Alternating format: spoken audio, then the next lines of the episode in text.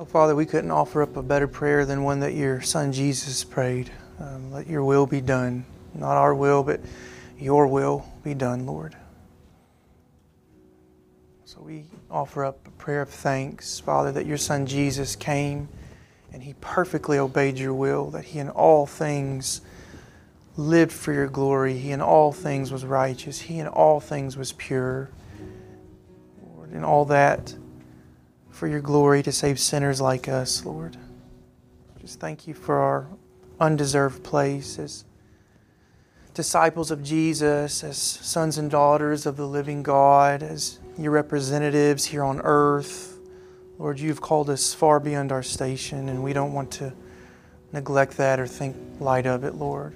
Raise us up all the more this morning, equip us, prepare us in spirit and word that we would be your people that we would speak as your people, that we would do as your people, that we would think as your people, oh God. So we pray for open ears, eyes that can see as your Spirit teaches. We pray for our, our tithe and our offering, something that we do regularly. It may feel like something we just do because we're supposed to, but Lord, I pray that even what's been offered up in tithe and offering, Lord, is blessed, it's anointed, and Lord, we're we're worshiping as we give back to you and we trust you to be our true sustenance for all things, Lord. And we just praise you for your provision in Christ. And it's in His name we pray. Amen.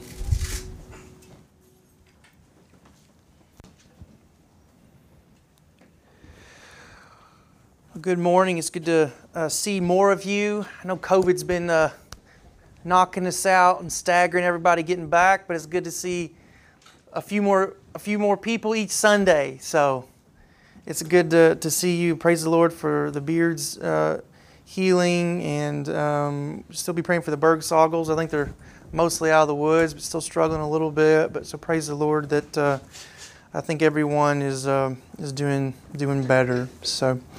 Um, we're going to be in 1 Corinthians again as we continue on. 1 Corinthians chapter 1 verse 17.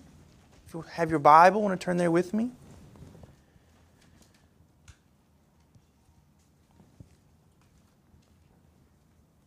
First Corinthians 17 to 31. I'm going to read it for us.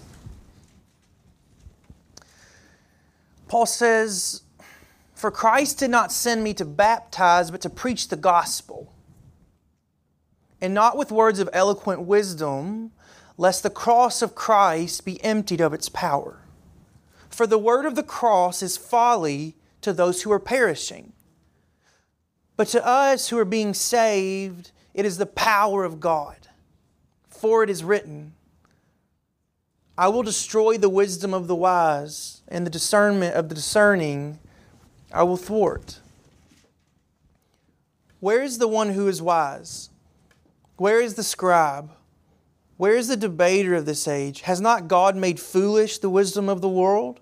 For since in the wisdom of God the world did not know God through wisdom, it pleased God through the folly of what we preach to save those who believe.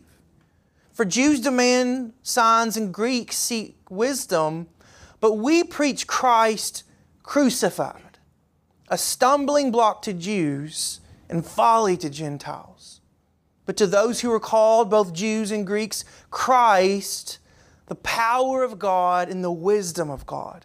For the foolishness of God is wiser than men, and the weakness of God is stronger than men.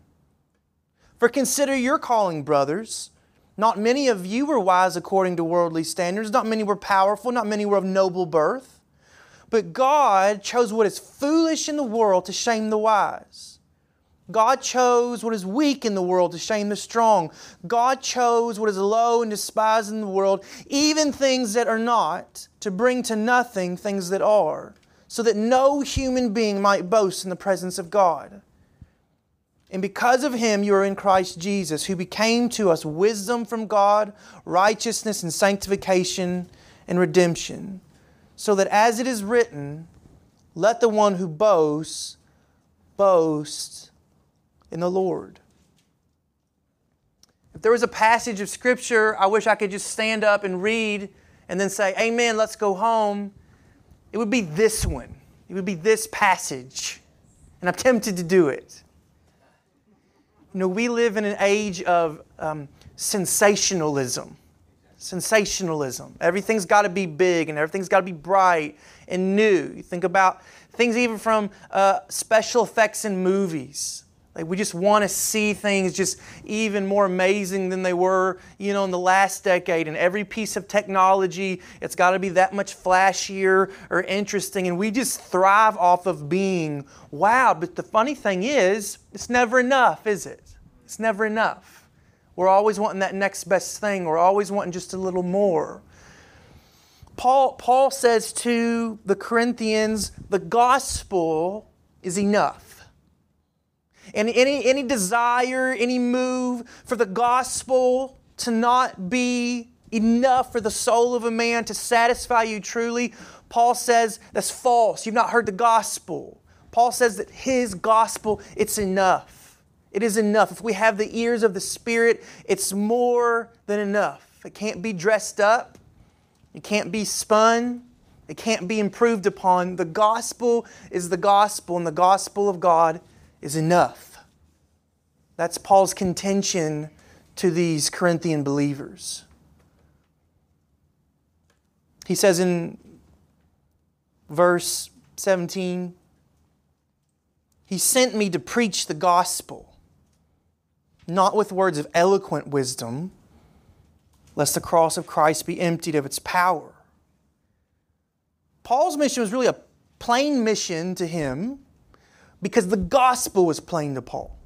And now, not in the sense like plain, like something's common or boring plain, but plain as in you know a thing well. You know, like people who spend their whole life on one instrument and learning like that instrument and they know music theory, they know every technical aspect of music, and what can they do with music or their instrument is create beautiful, wonderful, complex music because they know it well. And so, in the same way, Paul is a missionary, Paul is a church planter, Paul is a follower of Jesus because he knows Jesus and his gospel well. That's it. He knows the beauty and power of God's gospel. He doesn't need to, I think as false Christians would, as a novice Christian would, as you know, an immature believer would, this desire, this willingness to embellish it to make it something it's not, to use some human means to make the gospel of Jesus attractive. As if man, who is flesh, could take God's spiritual gospel and make it attractive by fleshly means. It's not possible. And I think we say, well, don't we care enough about people, though, that we need to meet people at their level, you know, and share the truths of the gospel with people in a way that connects with them in a people, a people group just right? You know, absolutely. For instance, I'm not going to share the gospel with someone on the other side of the world that has no context of Christianity. You know, not remotely the same mindset of me as, you know, the western part of the world. That's going to look very different than how I share the gospel with someone across the street who's grown up in the Bible Belt and has these familiar ideas with Christianity. They've just never responded to it right. So that, that, that would look different. But that's not at all what Paul's talking about. Paul's talking about dressing up the gospel in such a way that you think you're helping the gospel you're giving the gospel some kind of push it doesn't have on its own. That's, that's the issue here. And that is what Paul says is an impossible thing. As if, as if salvation depends, it depends on the quality of the orator. You must say it just right. As if the kingdom of God hinges on the capacity to stir up just the right emotions, to thrill, to impress, to wow someone, to, to use logic and reason in just such a way that you, wow, you just bring someone to their knees because you just undid them with your argument. Paul doesn't really say it cannot be that way. Paul says it must not be that way. If the gospel is to be the gospel, you can't add to it, take away from it, either in content of truth you know, nor can it be fancied up with human speech and tactics, human argumentation, man centered reason. Paul says when the elements, when these elements are present, the gospel will be, he says it here, emptied of its power. Empty of its power. That means literally devoid of significance. Think about that. it becomes devoid of significance. I've been reading about uh, John Cotton. John Cotton was one of the first and earliest preachers, theologians um, in the American colonies, Massachusetts Bay Colony. And he had, you know, the best Cambridge academic rhetoric, you know, education you could have in England. He was one of the greatest preachers in England in his time. And he came to America and became one of the greatest American preachers, theologians at the time. But he learned along the way this isn't, this isn't how God saves people through standing up here, which would have been the very popular thing to do in British culture, and use erudition sound as, as amazing as I can with my words and be a wordsmith and wow people with, with my language and my articulation. He believed in the plain style of preaching. And that's when he started seeing souls saved. Similarly, people would say in England in Charles Spurgeon's time, there were a great many famous preachers, and you would walk out of their services saying, Wow, what an amazing preacher. But you would walk out of Charles Spurgeon's service saying, Wow, what a wonderful Christ. You see the difference? Amen. But Paul really tells us why in verse 18 that it is that it is a fool's errand to try to dress the gospel up. He says the word of the cross it's folly to those who are perishing. The Greek word for folly, it sounds awfully similar to our word for moron. He's saying it's moronic the gospel, it is, it is moronic. It, is, it means wildly nonsensical to all people everywhere. And for us as Christians, it's not a thing to be embarrassed of. It's not a thing to spite. It's a thing to be embraced. God's gospel is a foolish message to all. It's like I got this square, and it's got all these sharp edges on it. I can't get it in this round hole. Here's what I'll do I'll I'll sand off the edges and then I can get it in the round hole. But you no longer had the thing you had. Conversely, Paul says, God's foolish gospel, just let it be what it is. Let it be what it is, and then it will be the wisdom and power of God into salvation. Or to say it another way, the gospel of Jesus Christ, it's a heavenly message. It's a godly message. It, it, it, agrees with the heart and the mind that's been opened by the Spirit to its truths. It's never going to make sense as it is to man. It's just not. It only becomes beautiful and wise and powerful when we see it as God allows us to see it in the Spirit. Fleshly perception cannot do that. As much as heaven and earth are opposed, as much as God and man are opposed. It's not even like someone could say, yes, I hear your heavenly gospel and it's quite wonderful, but I've found this other religion and I like it slightly better. It's not that. Look what Paul says in Romans chapter 8, verse 7. He says, For the mind that is set on the flesh is hostile to God, for it does not submit to God's law. Indeed, it cannot. Those who are in the flesh cannot please God. So Paul makes it that opposite man's capacity to think and to reason in God's gospel. So that's the problem, isn't it? When you and I, as Jesus' people, we start to think with non heavenly minds about how we're proclaiming the gospel. We think things like, and people do, and churches do, well, maybe we shouldn't emphasize sin so much. People don't need to be hearing about how they're sinners, you know? Maybe we just focus on inspiring people. That's what people need. They need a little bit of inspiration in their life. Or maybe less Bible, more anecdotes, more stories, more big picture principles. Make people feel good about themselves. People need to pick me up in life. And all of a sudden, when you do things like that, you've got a gospel that makes sense to the flesh. You've got a gospel that doesn't resemble the gospel. You've told the itching ear, as Paul says, what it wants to hear. But look, look what Paul does in, in, he, in verse 19. He, he's quoting the prophet Isaiah. He says, No, I, I will destroy the wisdom of the wise. In the discernment of the discerning, I will, I will thwart.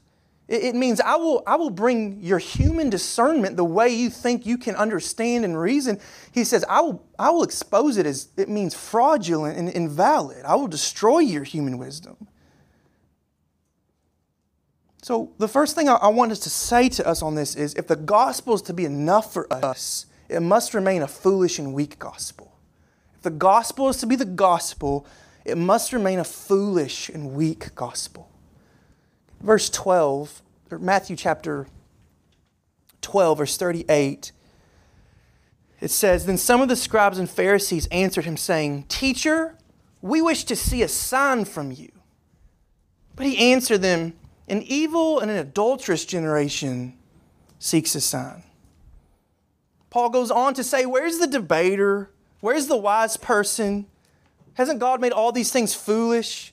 You know, the Greeks, they want to hear, they want to hear wisdom. The Jews want to see a sign. But this shouldn't be for us, because we spent three years in Matthew, this shouldn't be too enigmatic what, what Paul's saying, what Jesus means, right? Um, the, the Jews, they were exiled by Assyria, they were exiled by Babylon, they were overlorded by the Persians, and they were overlorded by the Greeks and the Syrians, and then the Romans.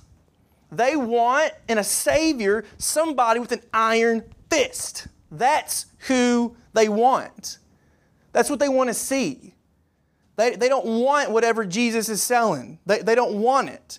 Jesus has already, has he not, all throughout his ministry up to this point, he's done so many signs and wonders. He's, he's healed sicknesses, he's calmed storms. He's already proven that he was who he was, but they weren't exactly his idea of the kind of Savior they wanted. They wanted to see military strength. So in their own scripture in Zechariah 9 9, they would have liked the first part, but not the second part. He says, Rejoice greatly, O daughter of Zion. Shout aloud, O daughter of Jerusalem. Behold, your king is coming to you, righteous and having salvation is he. Great. Second part, humble, mounted on a donkey. Uh oh. On a colt, the foal of a donkey. See, Christ wasn't the kind of power they wanted. They didn't want a king that was born into a humble manger. They didn't want a lowly carpenter. They didn't want an unimpressive commoner who spent his time among common people. They certainly didn't want, want one hanging on a cross. Where's the power in that? Where's the glory in the cross? And I think you and I, if you're like me and you've grown up in the church, you hear like the cross of Jesus. Yeah, that's awesome. That's salvation. If you're in their time when you hear the cross of Christ, you, you just hear like, what? What did you just say to me? The cross of Christ. The cross is where they put people who are like just the worst of society, like the worst criminal. What are you talking about a victory? If you're talking to me about somebody on a cross, like they lost. If they're on a cross, they lost, and they lost naked and ashamed and embarrassed in front of everybody. So, this was an embarrassing gospel for Jesus to preach, for Paul to preach to Jews. And so he says for the Jews that it's what? It's a stumbling block. Because it didn't make sense with the kind of Savior they wanted. But it's really amazing because it tells us that for God, it pleased Him. It pleased the Lord to save man this way. It was to their great hate, but it was for the Lord a pleasing thing. It says it in verse 21. It pleased God through the folly of what we preach to save those who believe. It pleased God for the greatest of the Jews, the Pharisees, the religious leaders to say, that makes no sense according to our erudition, according to our knowledge base, according to our wisdom. Yet it was God's means of salvation, and it pleased God. And it's not a new thing. Very popular uh, scripture in Isaiah, and we read these around Easter. Isaiah 53:10.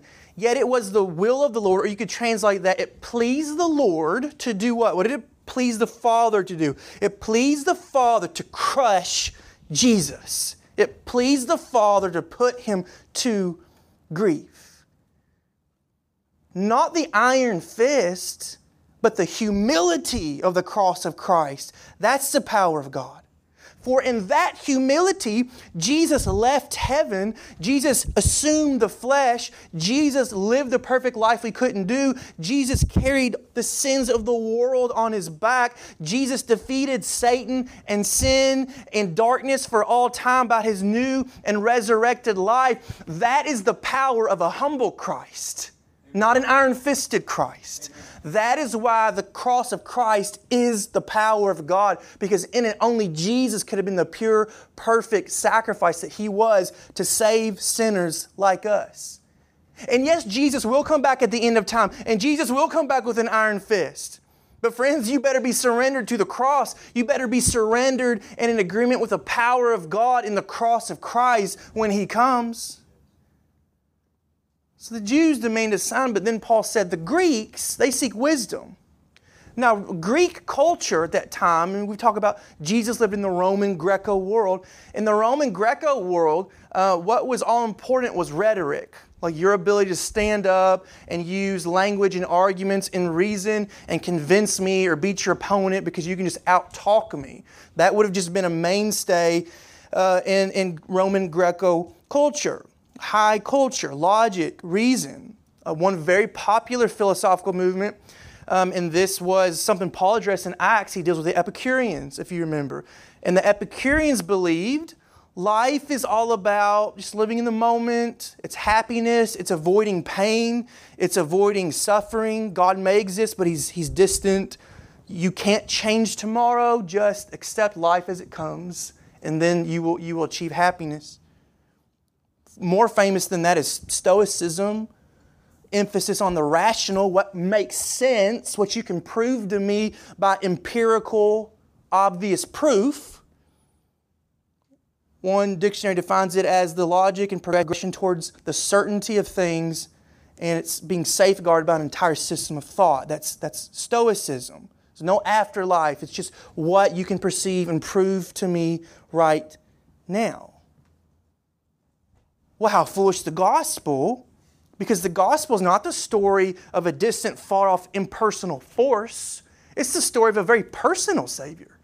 It's the story of God not even remaining in the heavens and talking clearly. It's the story of God leaving everlasting and coming to me and washing my feet and spilling his blood for me. That, that's the story. And then the story tells me that Jesus didn't come and live a life of happiness and tranquility. Even though he was the King of Kings, Jesus came and suffered and died, and it was through his suffering and death that peace came. And more than that, he says, Hey, if you want a, a life of peace and everlasting life, you pick up your cross and daily follow me in suffering and pain. And in that suffering and pain, you will find true life and everlasting life. The gospel of Jesus went head to head with the popular thoughts of Greek and Roman culture entirely. Oh, and by the way, no, I can't empirically prove it to you. Jesus rose from the dead. Do you, do you believe that? Do you believe that? So the gospel is nothing like anything that you would have come up with. It's nothing like anything I would have come up with. It's nothing like anyone would have come up with because it accords with the Lord's mind and the Lord's wisdom and the Lord's power. The gospel is otherworldly and I can't get out my sandpaper and start cutting off those corners because I'll lose the gospel entirely. Church, I pray that we would let the gospel be the gospel in all of its foolishness because only then is it present in wisdom and power. You know, you've heard it said you can't reinvent the wheel. I think that's no more relevant than here. You can't reinvent the gospel. You can't renovate the gospel. You can't embellish the gospel. To do any of those things is to ruin the gospel is to ruin the gospel. But I want to say to you on that, Paul is very happy to say in other places in Scripture, you know, you really ought to be seasoned. You ought to know how to share the gospel. You ought to know how to defend the faith.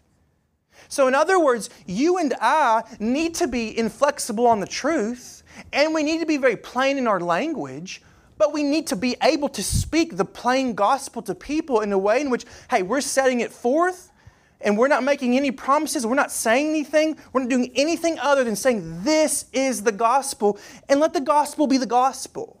And I think there's really great encouragement in this scripture for personal evangelism because it doesn't have to do with you being this certain class. Like, man, I'm somebody with a quick tongue, and I just, man, if I'm witty, so you think you got me pinned, and I'm one of those people that can like turn it back on you. I'm not one of those people, you know. Somebody says something like, oh, I don't know, I have to go look it up.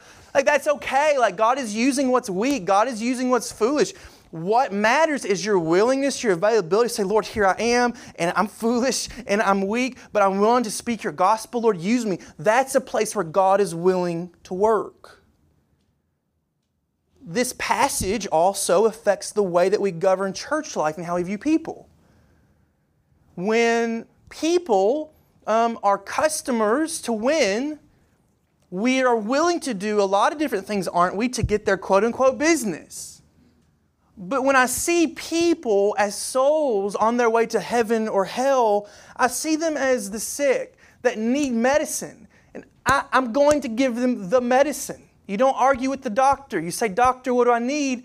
And he doesn't make any bones about saying, You need this medicine for your healing, friends. So, in the same way, when we see that people only need the gospel, why we're willing to only give them the gospel and not seek their praises and not seek their approval. The second thing I want you to see from this passage is the gospel is enough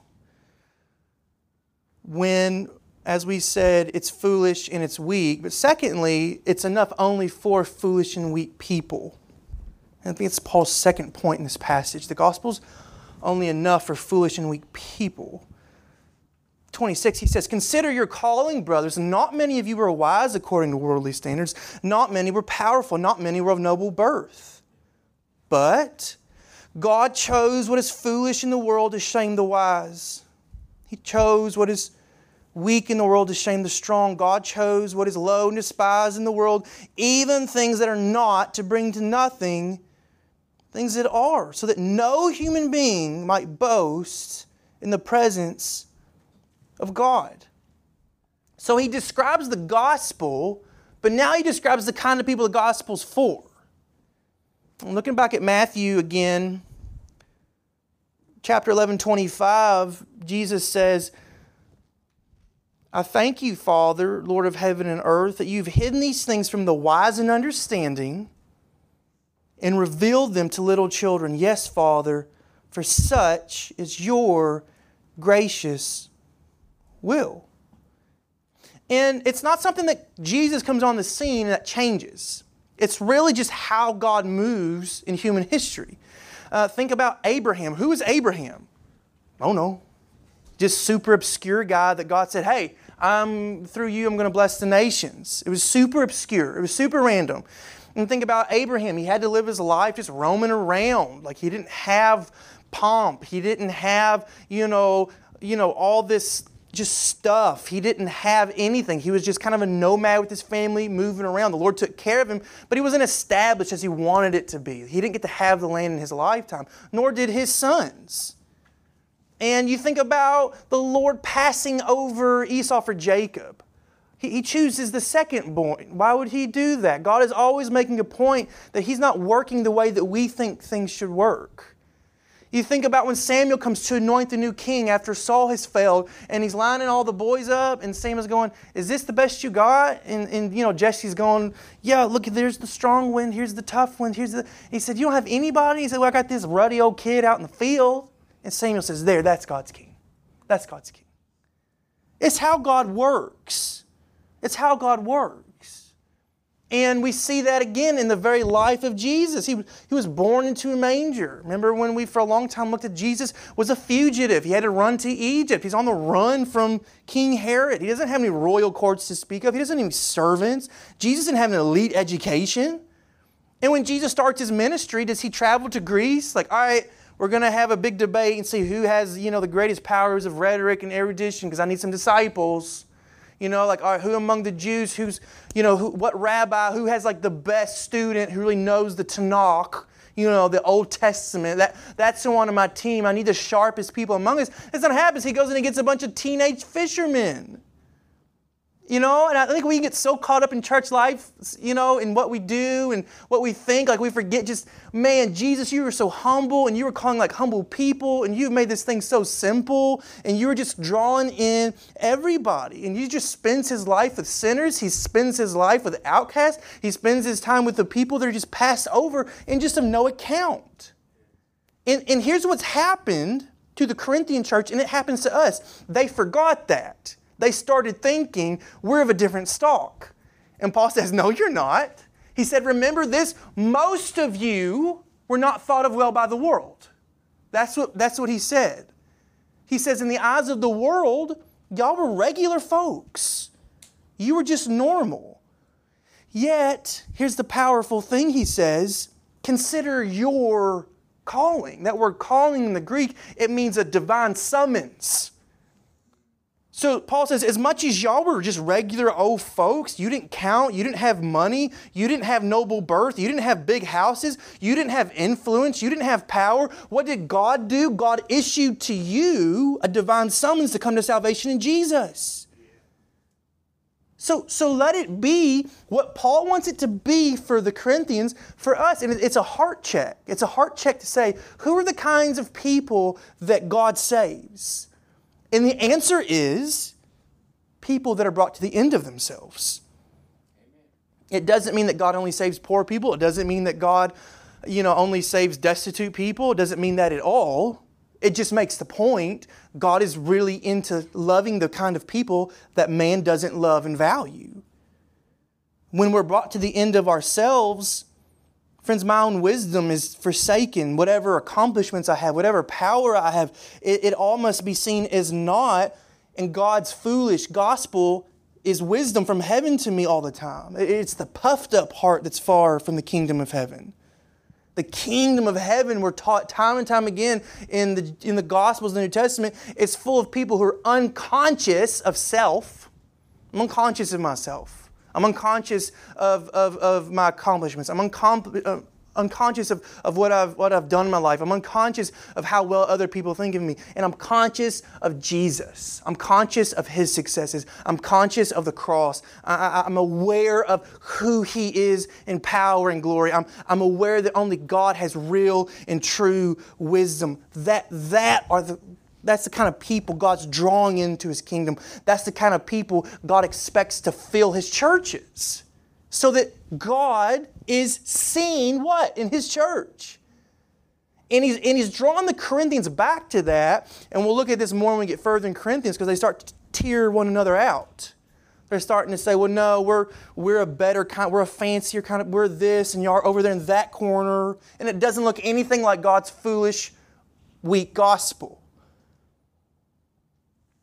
Friend, if, if you are in the right place and you're conscious of Jesus, you're saying this I'm here, I'm on the team, I got my, my certification letter, but it doesn't have anything to do with me because I've looked at my life and I looked at the things I've done, I've looked at the things I've thought, and even whatever good I think I've done, it can't can, you know, begin to outweigh all the wrong I've done. And when I weigh myself against God's law, I see I come up so short. So if I'm in the church, if I've said yes to Jesus, it is because God has looked down from the heavens and He has been gracious to a sinner like me. And that's it. Amen.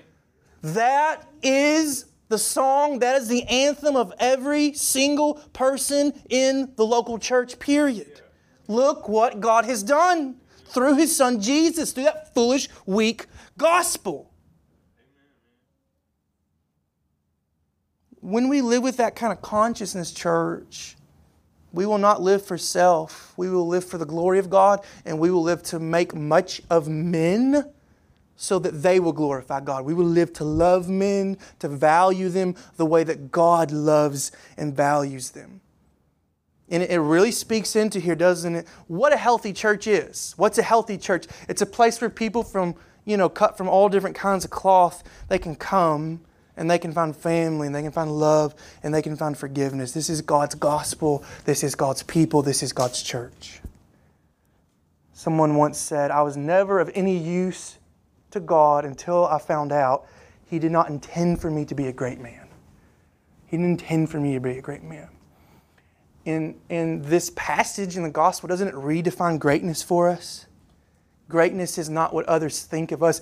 Greatness is making God known. It's loving people well. It's doing what Jesus did, considering the other more significant than self, Jesus, Paul tells us. That's what Jesus did. He considered other people more significant than himself. Paul says, What? I count all things as a loss compared to knowing Christ. What kind of church do we want to be at Providence? I've said it many, many times, and I'll, I'll say it more. You know, we're you know, as we go, and you know, I've been here three years, and as we're, as we're building up, what we do now, I think in these stages, um, it's going to be who we are for many more years to come. It's, it's very hard to reverse engineer, I think, the DNA of a church. That's why I want us to see now. That's why I use that phrase so often. We keep using it Christ centered community. That's what a local church is. It's a place where Christ is in the middle and we're all following Him. We're mimicking Him in the way that we love and treat one another. And then how we love and treat one another is how the world is going to perceive the goodness of God. What kind of church do we want to be? What kind of witness do we want to have? Who is the person, you may have to think about it a little longer, who is the person, I don't know if it's their personality, I don't know if it's their skin color, I don't know if it's where they talk, I don't know if it's their political affiliation. Who's the person that you would rather not see walk through the door on Sunday morning, okay? Got that person, and then beg and plead God to give you a heart for that person the way Jesus loves that person. I think that's where you got to live and stay. That's where you got to live and stay. Lord, I want to consider other people more significant than myself. I don't want to tear anyone out. Jesus is king over all, and He has brought me in here, and He has loved me. Verse 30, we'll close here. He says, And because of Him, you are in Christ Jesus, who became to us wisdom from God, righteousness, and sanctification and redemption, so that as it is written, let the one who boasts boast in the Lord. Paul says it so plainly there. You are in Christ. The gospel is enough for you. It's enough for us because it's God's gospel. There's a lot of gospels, there's a lot of good news is out there. But when we talk about Jesus' good news, there's no news like Jesus' news because it's God's news. It's the news of what the Father has willed to happen through the Son and the power of the Holy Spirit. It's because of what God has done that we hear the gospel and we're made wise into salvation. The power of God lives in us to sustain us. It keeps our church, it reaches the nations. We're, we're grown up in righteousness, we're grown up in sanctification, we know redemption, and our boast is a, is a boast in the Lord alone. The gospel is enough. Is the gospel enough for you? Do you really believe it? Do you, do you want to see the gospel all on its own come alive in your heart and mind? Do you want to see just the gospel come alive in your local church? Do you want to see the gospel at work in the lost world around you? It gives me the picture of, of Moses in the Old Testament, and I always love this passage because you know Moses is up the mountain, and Moses says, I don't know why he thought to say it, but he said, I want to see your glory. You know, I want to see your glory. And God says, Go stand on that rock, and I'll pass by. And really, I don't think this is this is anything different, friends. This is you and I uh, getting in the place that God tells us to get, so that we can see His glory pass by. It's God's gospel at work through the Spirit. So yes, I've got to go and I've got to preach it and I've got to teach it and I got to I got to work the fields and I got to pray and I got to do all this stuff. I've got to get on the rock. I got to be in the place God tells me to be. I got to do the things God tells me to do. But at the end of the day, God's glory passes by. It's God that will bring salvation. It's God's gospel that's enough. Do we believe that? I want to say this to you, and I, I say it to us sometimes, and we need to hear it all the time. Do you preach the gospel to yourself on a regular basis? It's so easy for us to assume the gospel. Oh, the gospel, that's the basics of the Christian life. It's not the basics of the Christian life, it is the pinnacle of the Christian life. You need to remind yourself about what God has done in Christ Jesus daily. It is your focal point, it is your lifeline, it is everything. Let's stay focused on together the gospel. Amen. Amen. All right, let's pray together. Father, we praise you for who you are. We praise you for what you've done. We praise you um, for what you have accomplished, what you have willed in Christ Jesus. Lord, we pray if our hearts would be wowed, if our minds would be amazed, if anything was to be sensational, it would be just the truth of your word. It would be the reality of Christ crucified and resurrected. It would not be anything that any person could do. It would simply be what your Spirit reveals to us. So, Lord, I just pray for a fresh awakening for us. I pray for a fresh joy. I pray for a fresh boldness to proclaim the gospel, a new desire to make Christ known, a willingness to part with things um, that aren't helping us get where we need to get to serve you, Lord. I pray that as, as your people, we would um, seek Christ above all.